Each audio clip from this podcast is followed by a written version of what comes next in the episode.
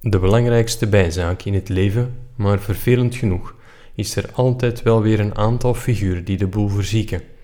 Je zin om nog voor de teams van die mensen te supporteren zou er van wegsmelten als sneeuw voor de zon.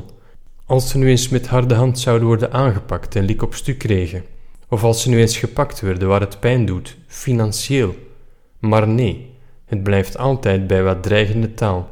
Een boete hier, een administratieve aanhouding daar, niets wat echt pijn doet, niets wat het gedrag corrigeert. Dus doen ze het steeds opnieuw en kost het de maatschappij een hoop geld.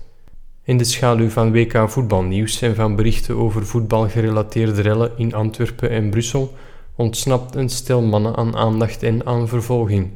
Ze zitten verwikkeld in affaires die het daglicht niet mogen zien: fraude, schriftvervalsing, matchfixing.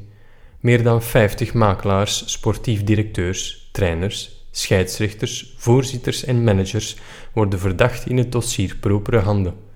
Een deel van hen is nog steeds actief in het voetbal. Ze bekleden destijds en bekleden nog steeds belangrijke posten binnen clubs en binnen de voetbalbond. Je functie blijven uitoefenen ondanks verdachtmakingen, dat mag. Je bent onschuldig tot het tegendeel bewezen is.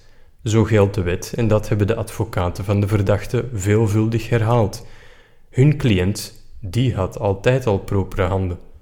Je kan ze exact op twee handen tellen, het aantal verdachten dat nu een minderlijke schikking heeft getroffen met het gerecht. Ze leggen een mooie som geld op tafel en in ruil wordt hun rol niet verder onderzocht. Zo ontsnappen ze mogelijk aan zwaardere straffen. De zaken die hen ten laste werden gelegd konden niet enkel geldboetes, maar ook jarenlange vrijheidsberoving opleveren. Vijf tot vijftien jaar cel zou zomaar tot de mogelijkheden behoord hebben. De ijzeren arm der wet is, voor wie het kan betalen, een geopende hand, eentje waarin een kwijting voor het grijpen ligt. En blijkbaar hebben tien mannen die al jaren hun handen in onschuld wassen, nu toch eieren voor hun geld gekozen.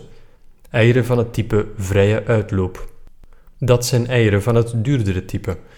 En blijkbaar hebben tien mannen die al jaren hun handen in onschuld wassen, nu toch eieren voor hun geld gekozen.